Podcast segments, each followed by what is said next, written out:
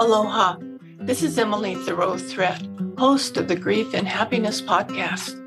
Every Friday, I share with you my love notes, giving you a little something to think about as you navigate through your grief journey, finding happiness expanding along your way. And every Tuesday, I post my regular podcast sharing wonderful conversations with people you can relate to and who offer you encouraging ideas and helpful inspiration.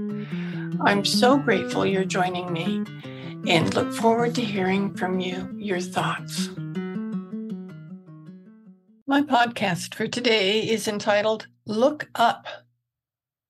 Have you noticed an apparent obsession with screen time that people have? In restaurants, look around and see how many cell phones you see. I don't use my cell phone while walking on sidewalks because it seems like everyone else is, and I prefer not to get bumped into. And in movie theaters, even though they announce to please not use your cell phones, you can always see screens glowing during the movies. All this preoccupation with screens has led me to make a decision to be mindful of when I use my device. When I'm with someone, I put my device away. I look at people who are speaking to me, and I look in the eyes of the person I'm speaking to. Saying this seems odd since BCP or before cell phones, this is how people communicated. But often now, this doesn't happen.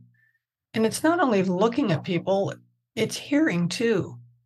Two little white pods seem to be growing out of everyone's ears.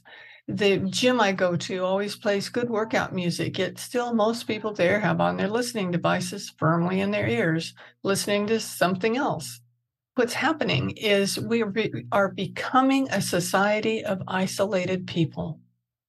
In life, communicating with other people is vital. When I see children in, a, in the waves of, or in the mud and laughing and they're living their lives full out and enjoying the experience, when I see them in a restaurant with their families glued to their games, they're missing out on the experience of getting to know their loved ones. And most often, there's a blank expression on their faces. And people take so many pictures and selfies that they don't see anything beyond their screens, while we seem to be trying to hypnotize ourselves. To bring more joy, laughter, and love into your life, try looking up, make eye contact, smile, talk to people, keep your phone in your pocket for when you actually need it. Find ways to experience life instead of avoiding it. I feel so much better when I'm actually connected with people and enjoying the beauty all around me. I can encourage you to be mindful with what you choose to do and experience this wonderful results that can make your life so much sweeter. Do you want more comfort, support, and happiness? Join the Grief and Happiness Alliance Visit my website at lovingandlivingyourwaythroughgrief.com and read my book, Loving and Living Your Way Through Grief. Be sure to subscribe to our podcast, rate it, review it, and binge on all our episodes on grief and happiness. I can't wait to welcome you back to another episode